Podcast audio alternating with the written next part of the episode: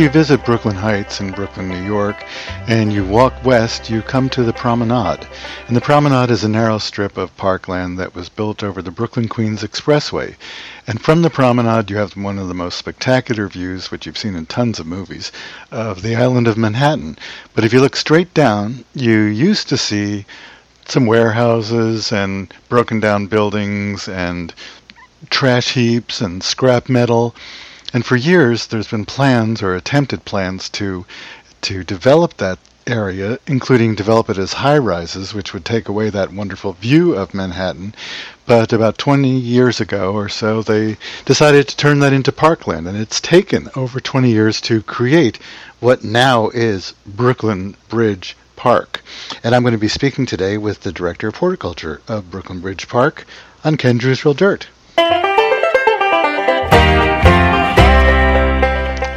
Brooklyn Bridge Park is an 85-acre sustainable waterfront park stretching 1.3 miles along Brooklyn's East River shoreline. The mission is to be a world-class park that is a recreational, environmental, and cultural destination enjoyed by the residents of and the visitors to New York City. Rebecca McMackin is the Director of Horticulture for the park, where she manages the 85 acres organically and with an eye towards habitat creation for birds, butterflies, other insects, and soil microorganisms. She is a self-described, ecologically obsessed horticulturist and garden designer, and I'm thrilled to welcome Rebecca to Ken Druse's Real Dirt. Hello. Hello. Thank you so much for having me. Well, I am excited. I am as well. This is such a pleasure. And I don't know how we're going to squeeze this all into 20 minutes, but we're going to try. And I'm trying to think of where to begin besides your own history, which I'd like to hear about. But first of all, describe the location of the park. Well, we're essentially the west coast of Long Island. A lot of people forget that Brooklyn is on Long Island, and we start underneath the Manhattan Bridge and go about a mile and a half south. We're built on reclaimed shipping piers, so the park takes over the piers as well as a good portion of the land just to the east of those piers as well. That's still hard to imagine. I mean, if you've been there, you know exactly where it is. Sure. Dumbo. So we start in Dumbo. Uh-huh. Have you been to Brooklyn? Well, and Dumbo is, okay, what's the it's an acronym for what? Oh, it's the area underneath the Brooklyn Bridge, essentially. And it is, I guess, if you can think about most everybody knows where the southern tip of Manhattan is, mm-hmm. and we're right across the river. That's probably the easiest way mm-hmm. to imagine where the park is. And, you know, we're saying 1.3 or 1.5 miles. It's hard to imagine, but it's 1.3 or 1.5 miles, 85 acres. And as you said, it's on land that was there and also out on the piers. Try to explain, and what's going to happen on those piers, and also how far along are you in the development of the park? We're only about halfway built right now, although everything's been designed. The park is designed by Michael Van Valkenburgh and Associates, and we hope that by the end of 2014 we'll be three quarters completed. It is a beautiful design. It's just absolutely stunning. It really takes into consideration the coastal location of the park. So the plants are really selected to be on the coast, and the topography is a result of the wind and the sun and the noise even of the BQE, which mm-hmm. is behind the park. So that's the Brooklyn Queens Expressway. I have to say this for everybody who wouldn't know. Yeah, we'll talk about the noise, but keep going. Sorry. So, it's just, it's fascinating when you do come and visit that it really feels like a slushed land, but the reality is that the entire park on large slabs of concrete that are the shipping piers. So it's almost like the world's largest green roof, essentially. Oh. Well, when I visited, I could tell that. Well, I couldn't tell that some of it was a roof garden in a way, but I could see the piers that jut out into the East River. Mm-hmm. So what's going to happen on the piers? Are they going to be parkland too? Absolutely. Every single pier has completely different programming. So Pier 1 is really our flagship pier so far, and it has expansive lawns and 7 different ecosystems, from wetlands to woodlands to a salt marsh. It's a really diverse area. And then the different piers have different, some have sports. We have one pier that is entirely soccer fields, that is AstroTurf, thank goodness. And one pier that is houses a beautiful refurbished 1920s carousel.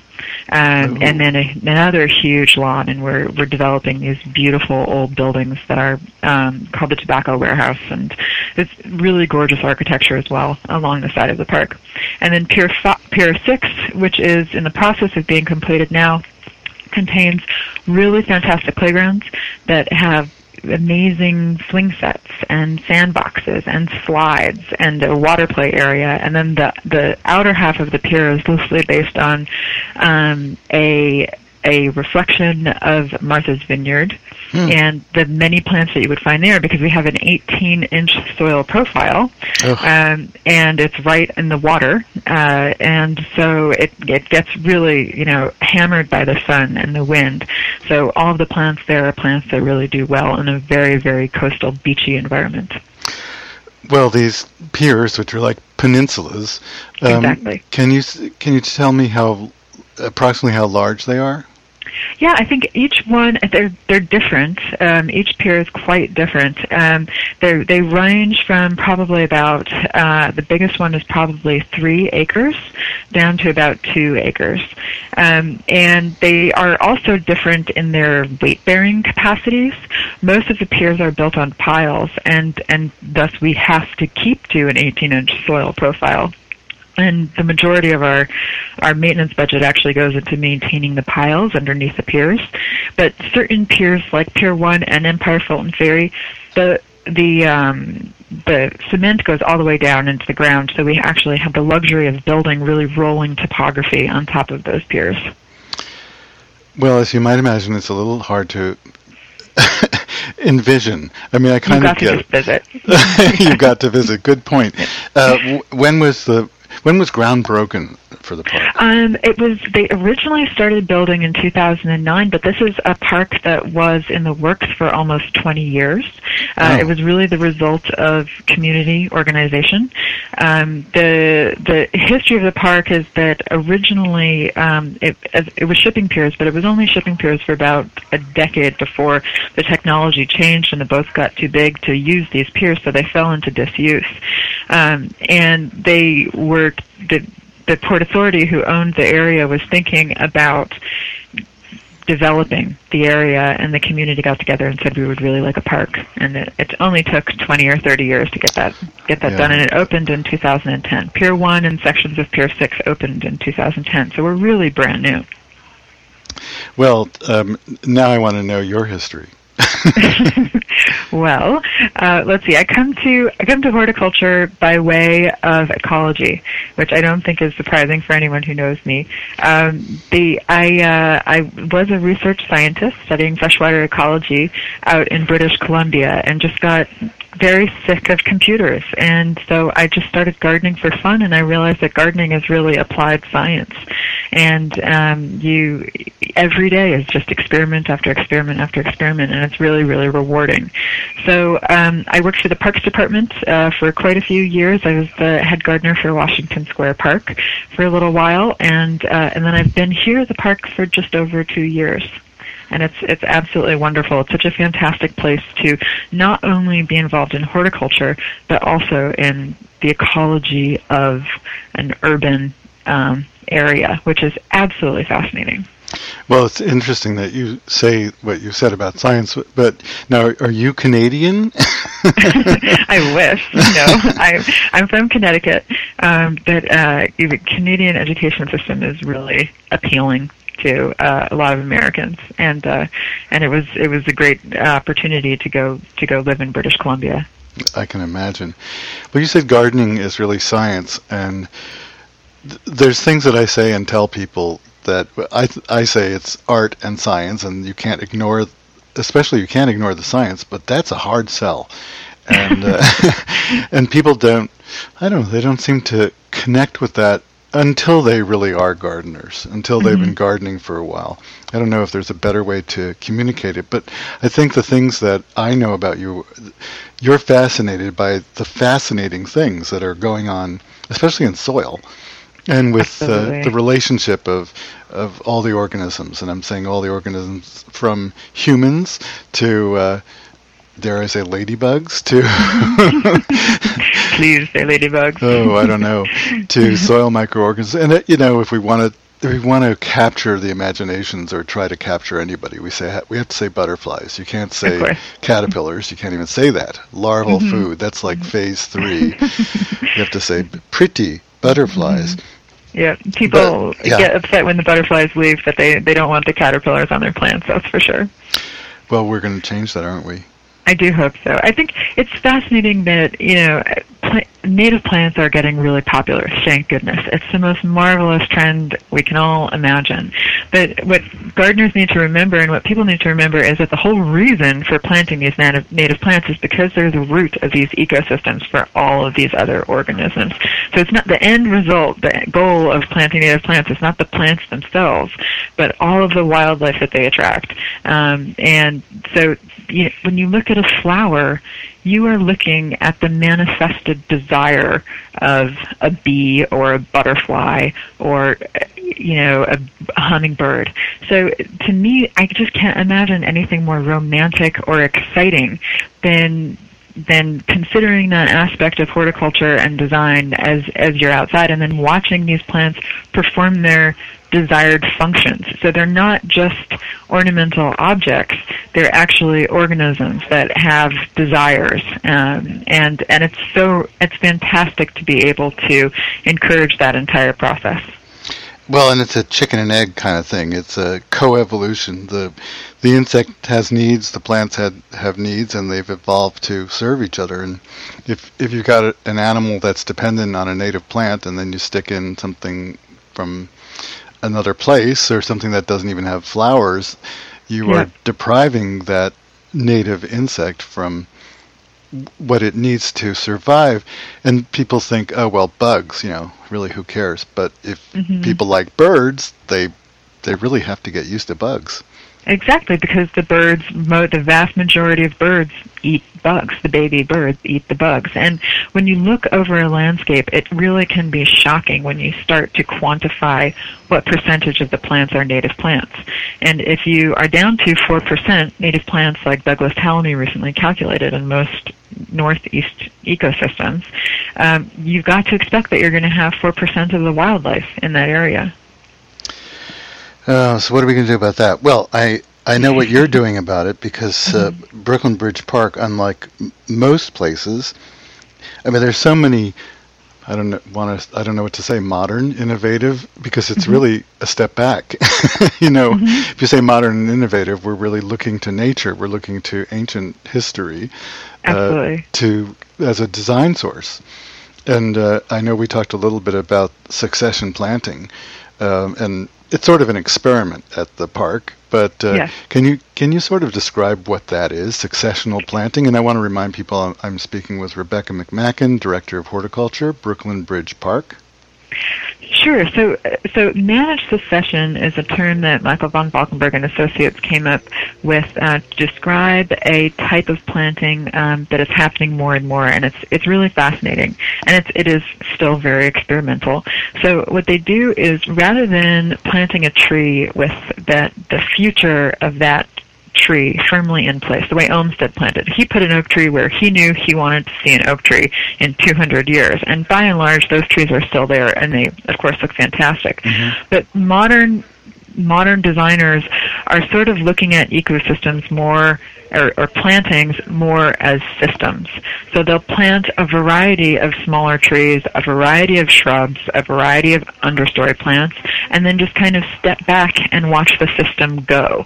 And it's more about looking at how things evolve over time and moving them in one direction and moving them in another and managing them over time, but really giving a lot of the design credit to the plants themselves. So if you look at an let's say, a natural landscape or wild landscape in the Northeast, and let's say that there's a fire or something, and then some plants sprout, and we start kind of with a wet, I was going to say wet meadow, but pretty much a meadow, and then the woody plants come in, and they're shrubs and small trees, and after a period of time, the herbaceous plants, what we call forbs, non-flowering grass plants, and some grass plants, will be pushed out or shaded out by the woody plants, and then the woody plants grow up and they become a woodland, and some of the trees that are understory trees maybe die out from shade, and then the other trees take over. So this is the idea of succession, and you're actually planting for that idea. So will you be removing, will you be killing some plants? Absolutely. And I mean, how much of gardening is really killing? You know, I mean, weeding itself. We don't like to say that. We don't like to, but it's true. It's all about, and you know, everybody is managing succession in their own garden in certain ways, just by weeding, literally, and dividing and all of that stuff. But we do it with trees and shrubs, and we do pull out trees if they're too close together. If we have white oaks in the park that absolutely, we have babies all over the place, and of course black cherries. We weed those every couple months. So there's definitely that element of managing that level of succession. But we do the one difference I think between natural succession and our park is that we do try to keep the phase of each region pretty static. So we're not going to let our meadows turn into forests.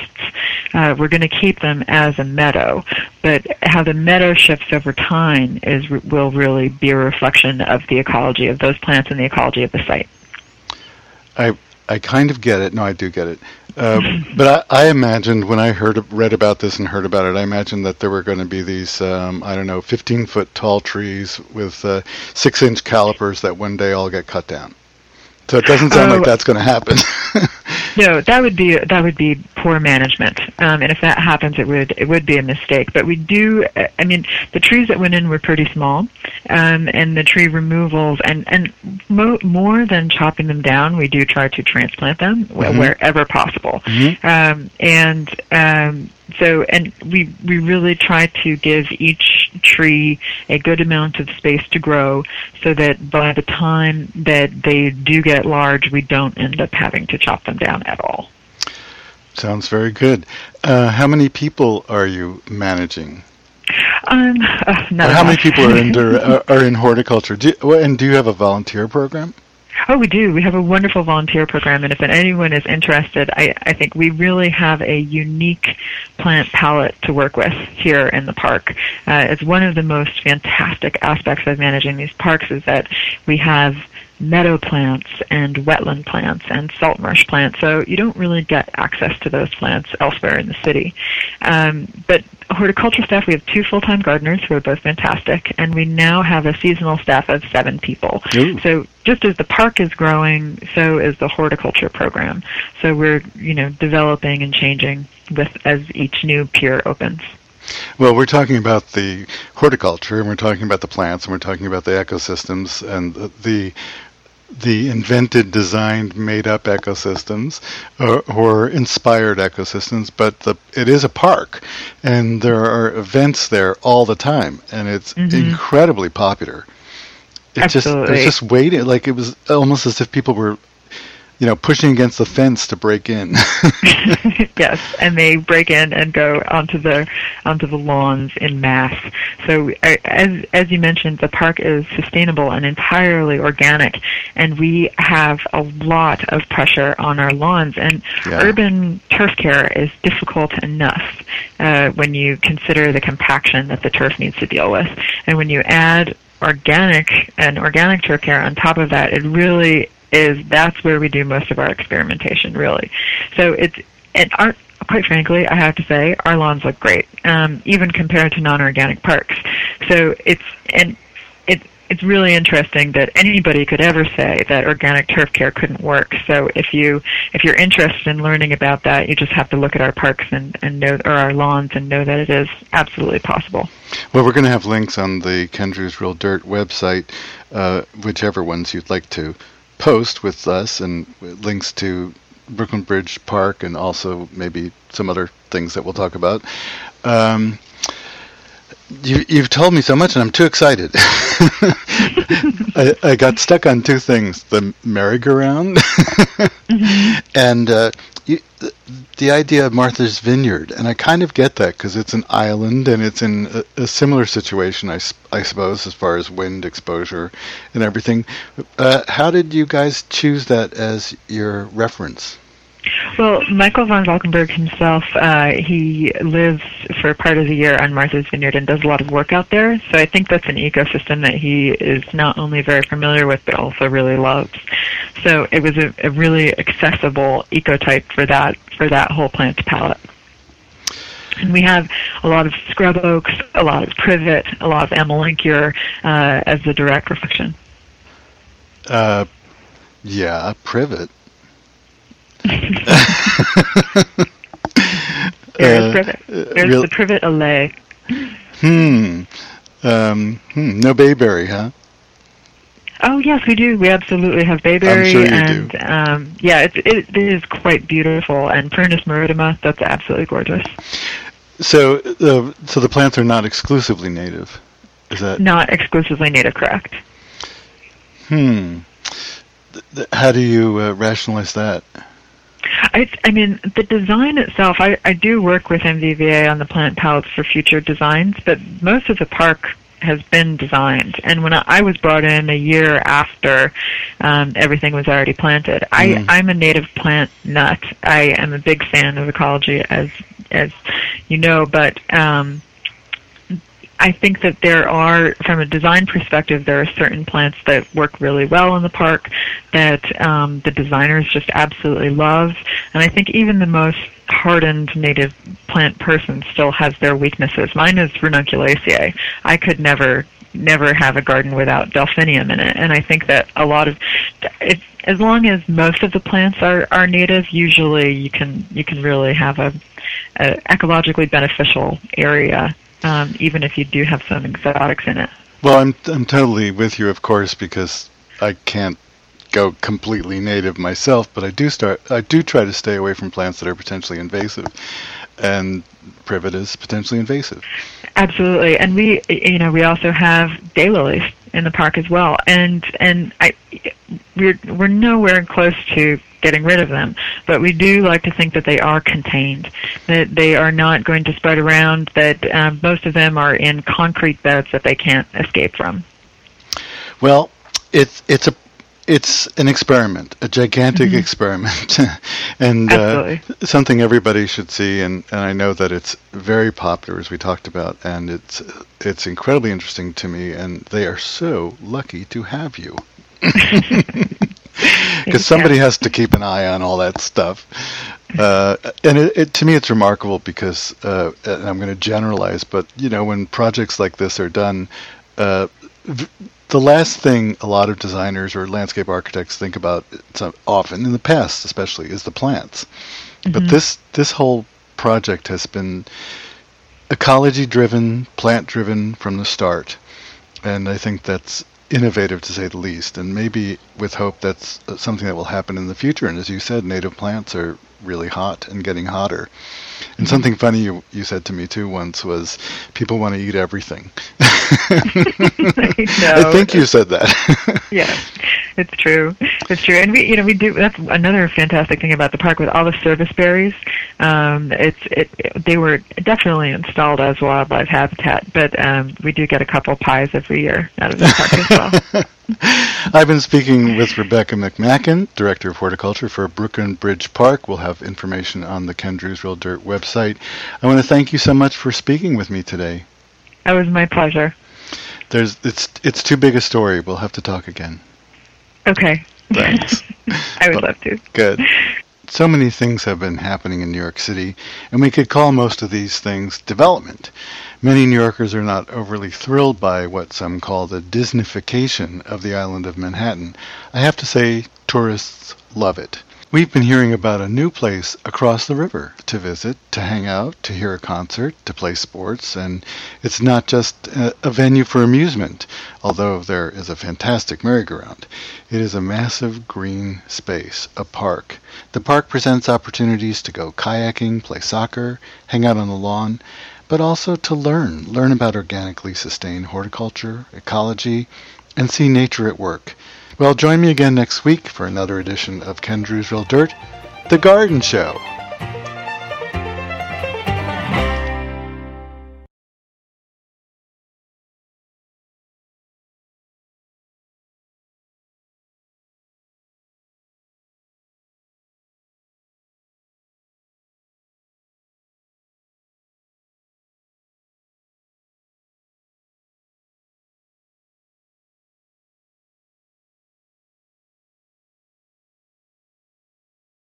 It's a kind of if you build it, they will come situation, a natural experience where birds and butterflies have found a new home on the west coast of the borough of Brooklyn. Well, join me